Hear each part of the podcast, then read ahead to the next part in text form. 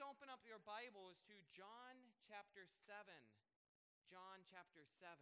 I'm going to try not to trip over this uh, stool here that I'm not used to having here. And thank you, Dwayne Fossum and Connor, for joining the worship team this morning and leading us in song. What powerful songs, what powerful lyrics.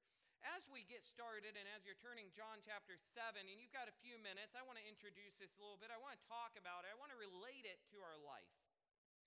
You see, doubt, uncertainty, disbelief, peer pressure, temptation, and even hatred these things happen all around us or to us within us every single day. We hear about it, we see it, we experience it. But hopefully, we do not always take part in it. Now, let me repeat that once again doubt, uncertainty, disbelief, peer pressure, temptation, and hatred. They happen to us.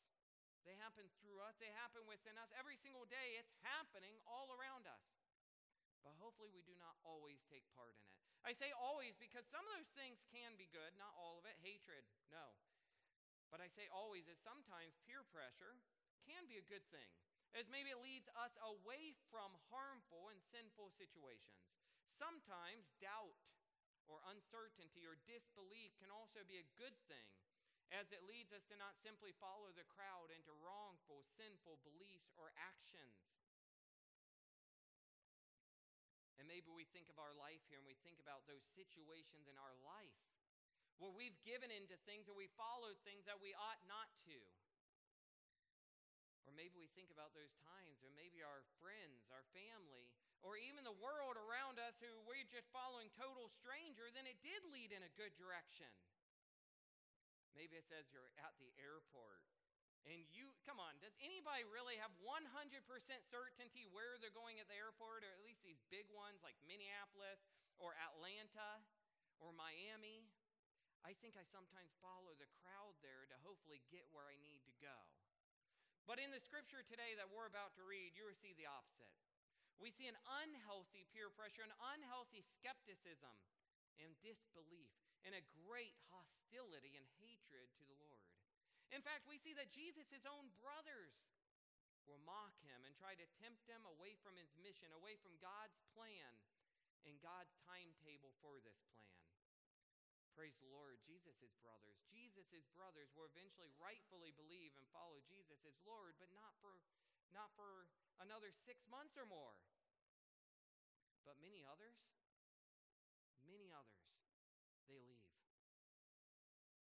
They leave, and we see that happening around us today too. Disciples of Christ, or at least those who claim to be disciples of Christ, every day. They leave because of uncertainty, because of doubt, and sometimes because of hatred for His will, for His mission, for His word, for His truth, for His righteous ways, when really these are the ways that lead to everlasting life and that lead to hope and that lead, lead to a better way of living. But they leave. They express great skepticism and hatred for Christ, and this leads to betrayal and murderous plotting. You see, I think as believers, as followers of Christ, we cannot help but hear this and see this in the Word of God today. And this is why I want you to focus on today as we read the Scripture in a few minutes. I want you to notice how we can't help but marvel at the spiritual stupidity of humanity.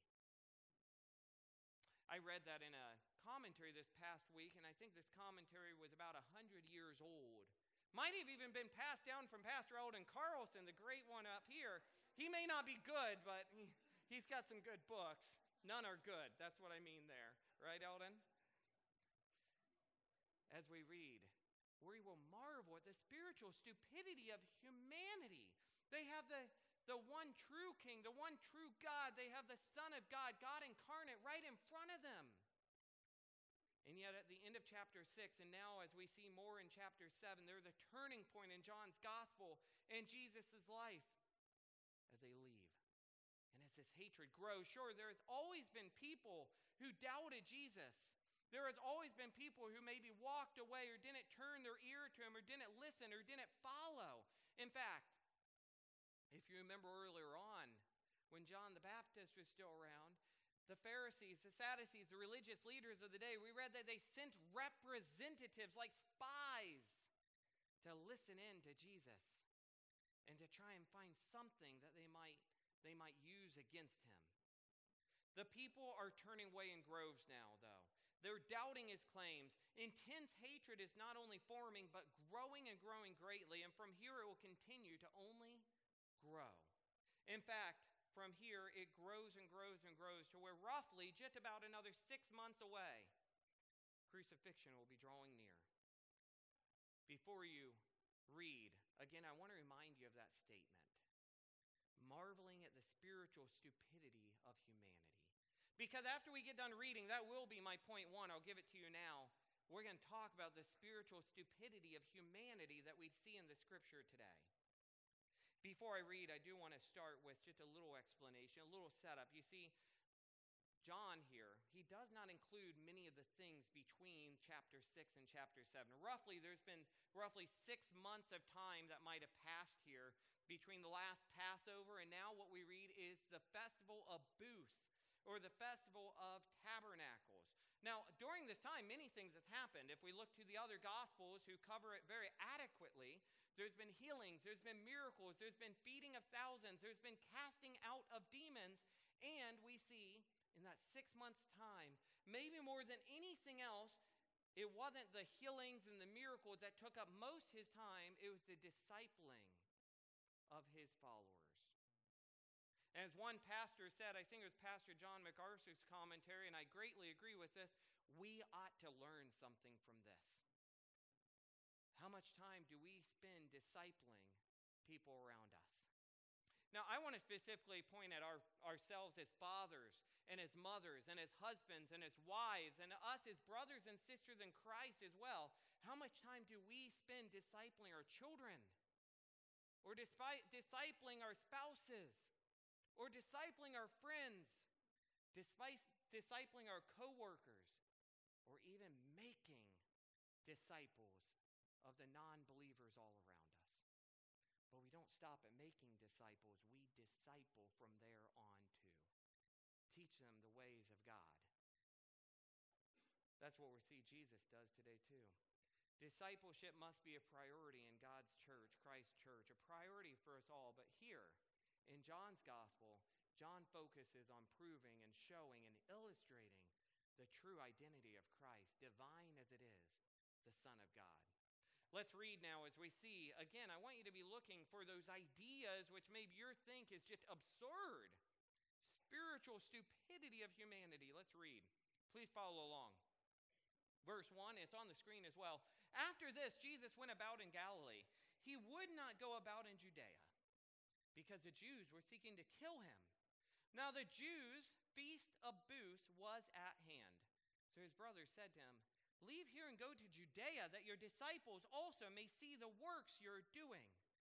For no one works in secret if he seeks to be known openly. If you do these things, show yourself to the world.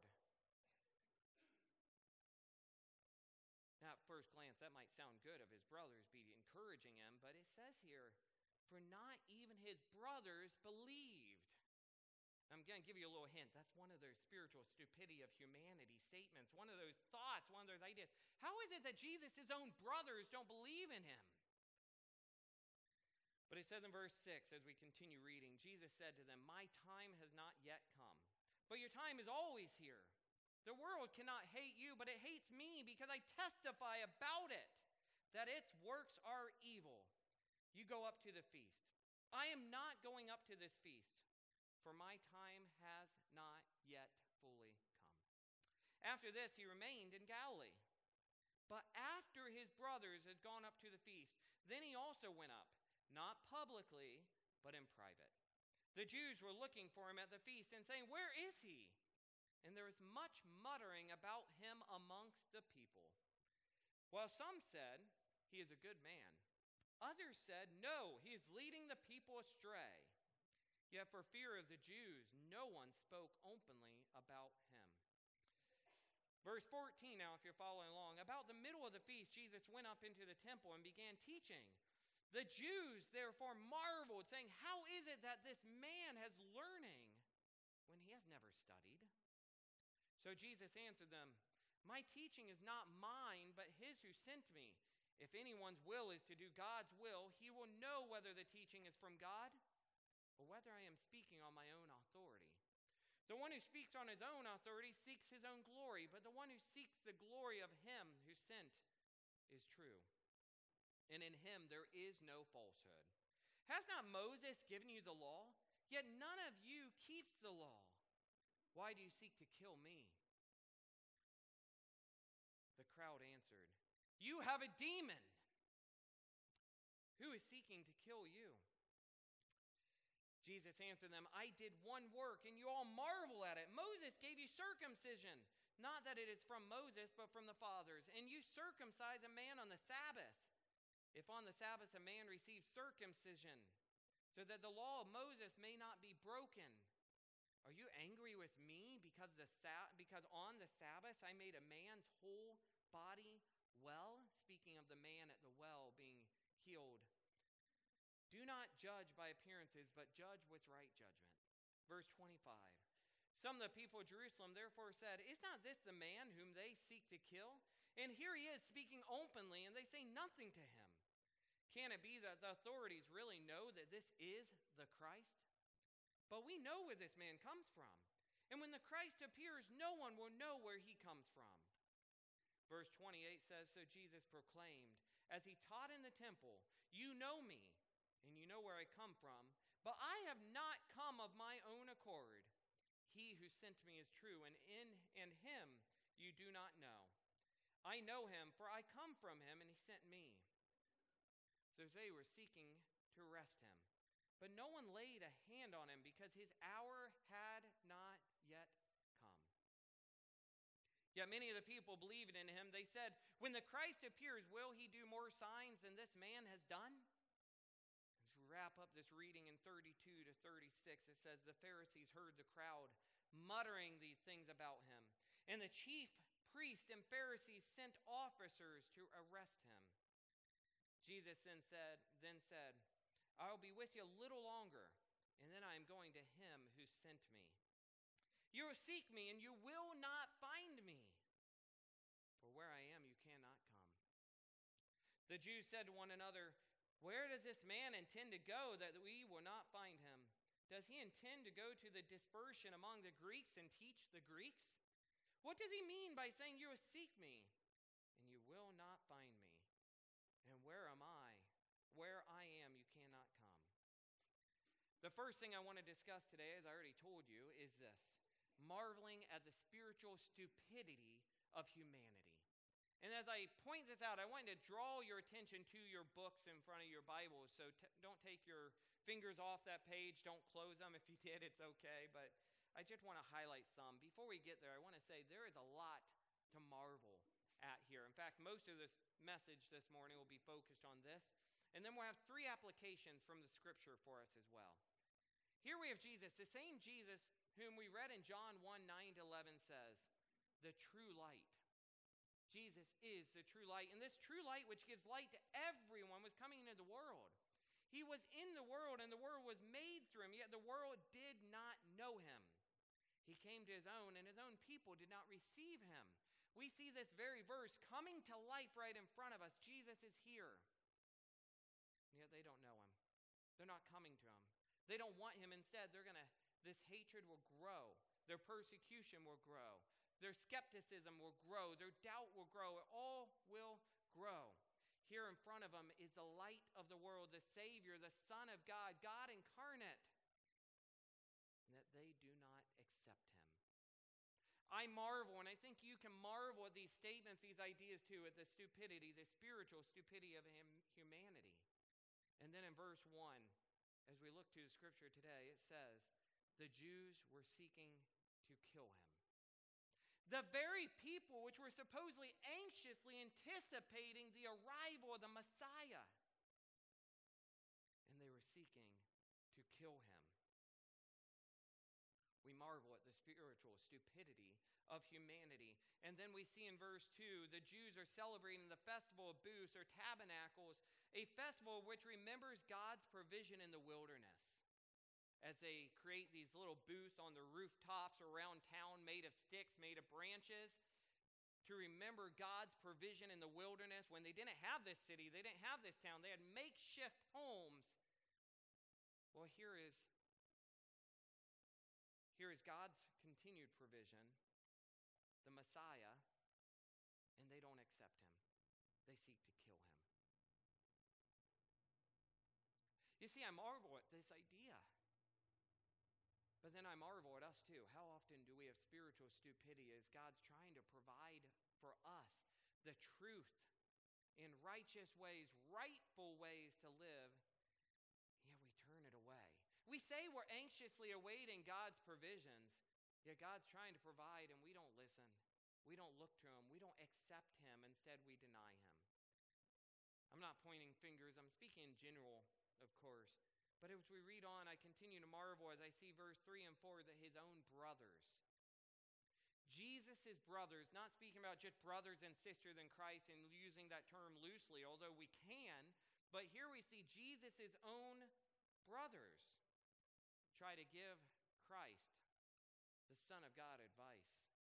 And I quote, No one works in secret if he seeks to be known openly. This is one of those other spiritual stupidities, if you ask me, because as if Jesus had not done enough works, enough signs, enough miracles to prove his divinity. As if he had not been already working openly. That is the very reason why he's saying, It is not yet my time. We just read of him feeding 15 to 20,000 people. We just heard that in Matthew and the other Gospels, we hear Jesus has been going around healing people, casting out demons and doing other miracles. Yet his brothers say, No, go, go. Why? Verse 12 now, we marvel some more together at the spiritual stupidity of humanity as the people present are muttering amongst themselves. Muttering, unlike many people today mutter too. Some say Jesus is a good man, others say he's leading people astray. Both of these comments are wrong. It's not that Jesus is not a good man, but he's so much more. Both are wrong, or at least they're misunderstood, as Jesus is not simply a good man. He's definitely not leading people astray. In fact, he's leading people along the narrow path. He's not simply a good man, he's the one and only Son of God, equal and divine, perfect and sinless. The only way to salvation from sin and the way to peace, restoration with the Father. And then we read that people think he's demon possessed? Really? Need we marvel more at the spiritual stupidity of humanity? I think not. As I wrap up this idea of marveling at this spiritual stupidity, I want to move on to point one. You see, despite all this great and terrible stupidity, we can marvel at all. We can also marvel at these great illustrations we see in Christ's life. Number one being this Jesus follows God's divine timetable. Jesus follows God's divine timetable, and we too must follow God's timetable. Continue to seek His guidance and wisdom. Do not grow weary and impatient. Do not turn away from Him. You see, in Jesus' life as well as our own, our Father's timing is just as important as his will. And as one pastor states, many stumble because they sense they know God's will, but they move ahead of his timing. And he says this is a sure recipe for frustration. That's interesting to think about as we think we know God's will, but we just rush into it. Well, maybe it's not the right time. Jesus, he waits. Jesus does not go to Judea with his brothers, and it wasn't a lack of courage that kept Jesus in Galilee here and now. It was exactly what Jesus said. It was not yet the time. That doesn't mean that later on it wasn't the time. In fact, we see that Jesus does go later on. And as Jesus goes later, it wasn't that Jesus all of a sudden changes his mind. It wasn't that he was lying to his brothers just to be able to sneak out another way. It was for a purpose. And I wrote down two purposes it might have been. One, or A, possibly God now gave him further instructions and said, Now go. Or B, and I think the more plausible explanation, but not that they're both related. Jesus did not want to go with his brothers because it was not the right time. Now let's talk about that a little bit. As his brothers left to go to Judea, there would have been a caravan of people, most likely. There would have been this huge commotion coming into town all of the males were supposed to come into town for the celebration of harvest in remembrance of God's provision. And with this caravan of people returning to Judea for this festival, Jesus would also have all eyes upon him, of which it was not the right time for. One commentator states, I agree, all of this was not the right time because if he came with the crowd, it could have led to a premature triumphal entry or a premature crowning as king, or maybe a third, a premature crucifixion. But this does not change the fact that Christ did come. Let's go to point two. Jesus follows God's desires. He does not give in to peer pressure, but he is willing to follow God when it is the right time. God's desire, God's plan for him not to go and catch the eye of many at the time. And although his very own family would try to mock him, try and convince him, try to pressure him into doing something he was not right, rightfully to do, he would not give in. We don't know why they tried to pressure him. We could say that maybe they wanted just to hear him proclaim from the rooftops again that he was the Son of God. Maybe they wanted to see him killed. Some say maybe his brothers were trying to set him up because they knew what the Jews wanted. Or some say maybe they just wanted to see him go in and do public miracles and works and signs more, that maybe they would finally come to believe. We don't know the reason, but we do see that Jesus sticks to God's plan. Jesus seeks to please the Father, not even his own brother's plan above the Father's plan. We too must stick to our guns. We must stick to God's desires for our life. Do not give in to the will of those around us, even if seemingly well intended, or from those close to us, unless it fits with God's desires for our life. And that's hard to hear because we all want to please our moms, our dads, our brothers, our sisters. We want to please those good friends. We want to please our bosses. We want to please those around us. But we must always be comparing it to God's word and righteous ways of living. All else is secondary. His desires for a life alone are the ones which truly matter and always should come as first priority. Number three, moving on, Jesus teaches and lives in truth and righteousness despite the hostility and hatred of many. As if it was not enough for his own brothers to be mocking him, try, try to tempt him to leave God's timetable, God's planning, now Jesus does go continuing to follow God's direction, the Father's direction, the Father's plan. And there's great hostility all around him, all these spiritual stupidity type comments and statements. And as I thought about this, I thought, is it that much different from today? You see, it sounds familiar, but Jesus still teaches the truth and he lives righteously despite the hostility all around him, and we must too. You see, we too must continue to teach the truth and the righteousness of the gospel of Christ and godly living, even when it seems all hostile around us, even when people don't like what we have to say. But here's the point, or one point this must not simply be in thought. Too often we think what's happening around us is not the right way to live, but we don't speak up or we don't live around them and allow our lives to be examples to them. Jesus was hated by the world because his righteous life and righteous teaching condemned their evil ways.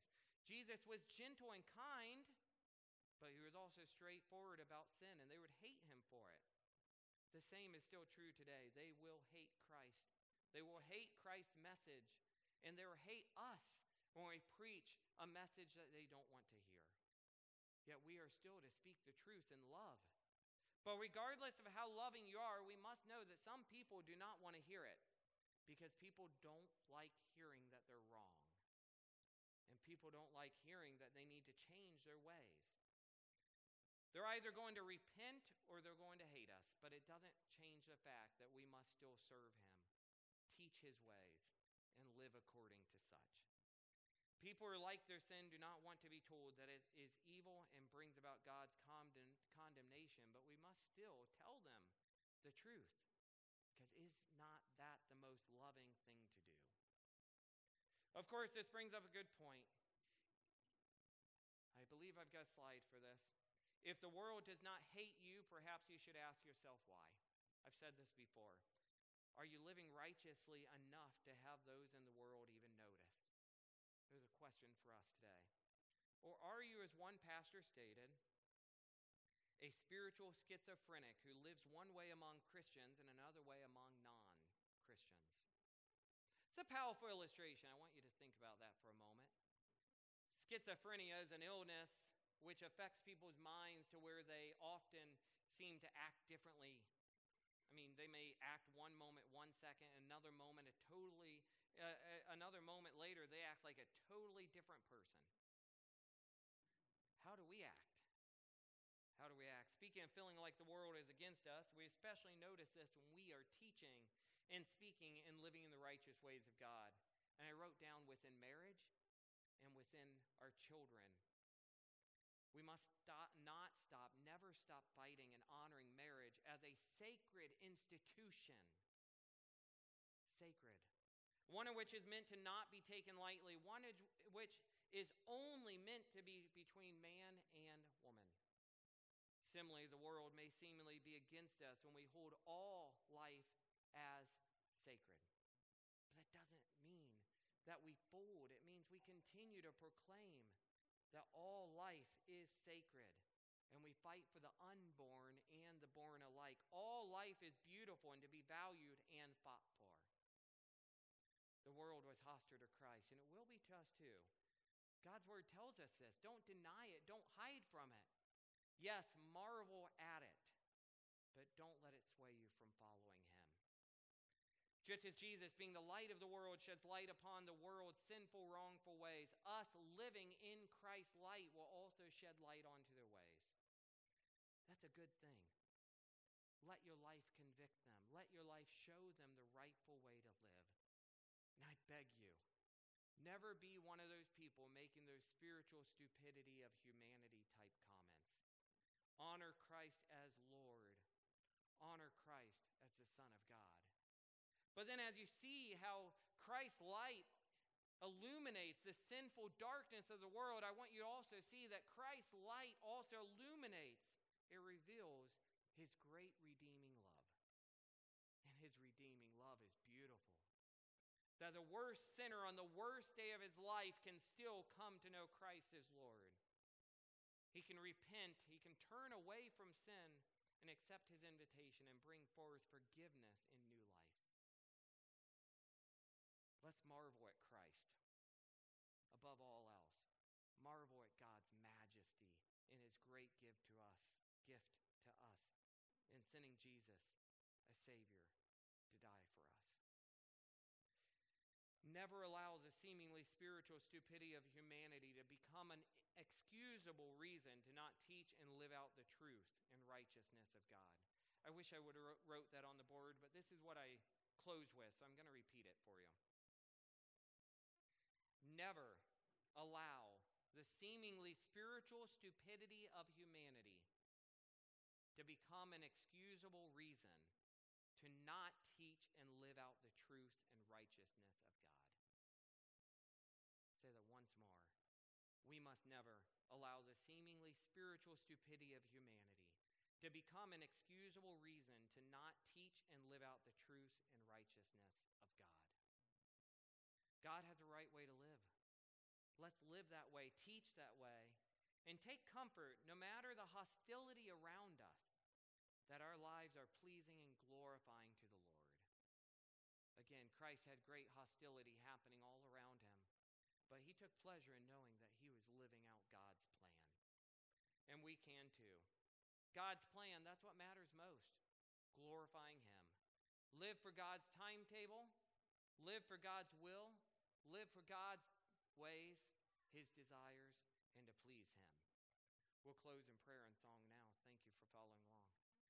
Lord, we thank you for your word and we thank you for how it, it shows us truth. We thank you for although, yes, Christ's light does reveal sinfulness and the darkness and the struggles of humanity, we thank you that your word and Christ's light also reveals a redeeming love. It reveals that redemption is possible Forgiveness is possible. A restoration with you in heaven is possible, and to be able to have a hope at new life, eternal life, everlasting life with you in your heaven, in your future earth, your kingdom is possible. May we live for that. May we glorify you. May we always look at your timetable, your plan, your will, and your desires, and not give in to peer pressure unless it's good, healthy, and for your and for your glory. And despite any hostility around us, may we continue to preach and teach and live in your truth and righteous ways. And all God's people said, Amen. Please stand and let's close in song. Join us as we sing this great anthem of